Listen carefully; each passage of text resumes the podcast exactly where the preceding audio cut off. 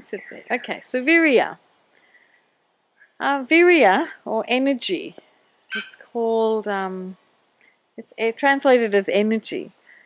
But to me, it's always, um, I always think of it as, um, oh, what's it called? It's like um,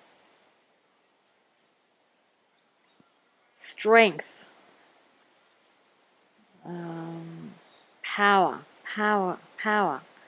Coming, strength and power coming from goodness.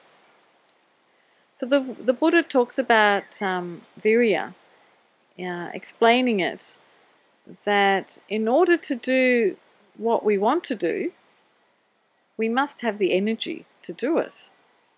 Okay? And in very simple terms, wholesome energy is needed to complete wholesome actions.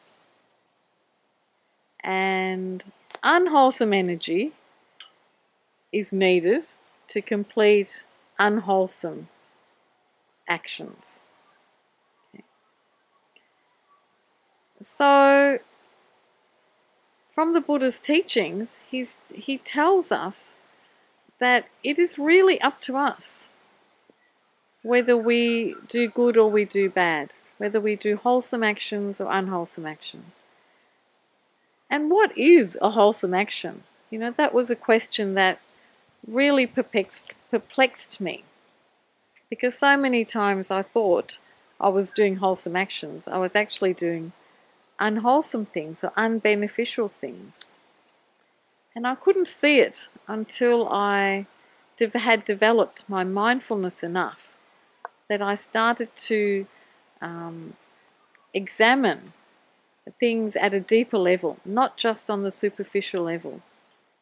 Wholesome actions are things that lead us to awakening, to being able to access consciousnesses that can see things as they really are.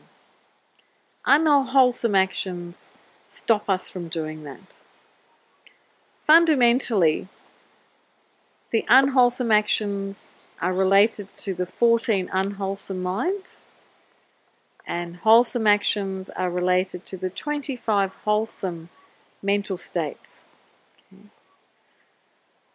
So, to me, the Buddha is saying, well, it's really up to you. It's up to you if you want to develop your energy, use the wholesome mind, mind states, the wholesome activities like friendliness, mindfulness, uh, loving kindness, compassion, to build your own wholesome energy and then it'll be easier for you to do wholesome actions.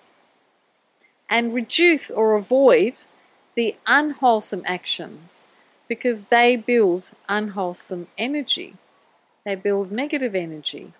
You can't use negative energy for wholesome actions. It just doesn't work. You can't use an unwholesome mind state to do wholesome actions. You know, you'll be doing it wrongly. You'll be doing it with an unwholesome. So if you're giving someone, for example, if you're giving someone a cup of tea with the mind of hate, with the, oh, I hate doing this, this is just, you know, is that really beneficial? Because at the end of the day, you're making unwholesome energy. It's not going to benefit you. So that's one thing. The second thing is that the precepts or morality are directly related to your level of energy. You know, the precepts clean your chakra system. They clean the five chakras and allow energy to flow through your body, through your veins, I guess, in your body. And that only comes from actually experiencing that yourself. You need to keep those precepts and then see for yourself. Thank you.